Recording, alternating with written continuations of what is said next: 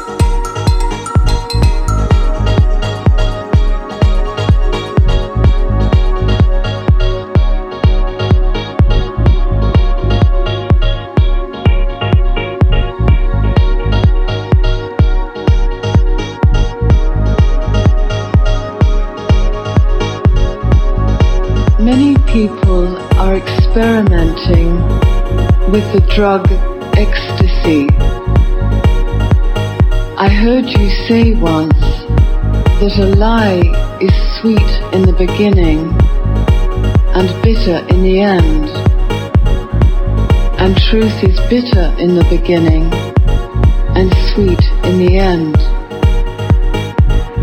I have been meditating, but I don't have the experiences people report from the drug ecstasy?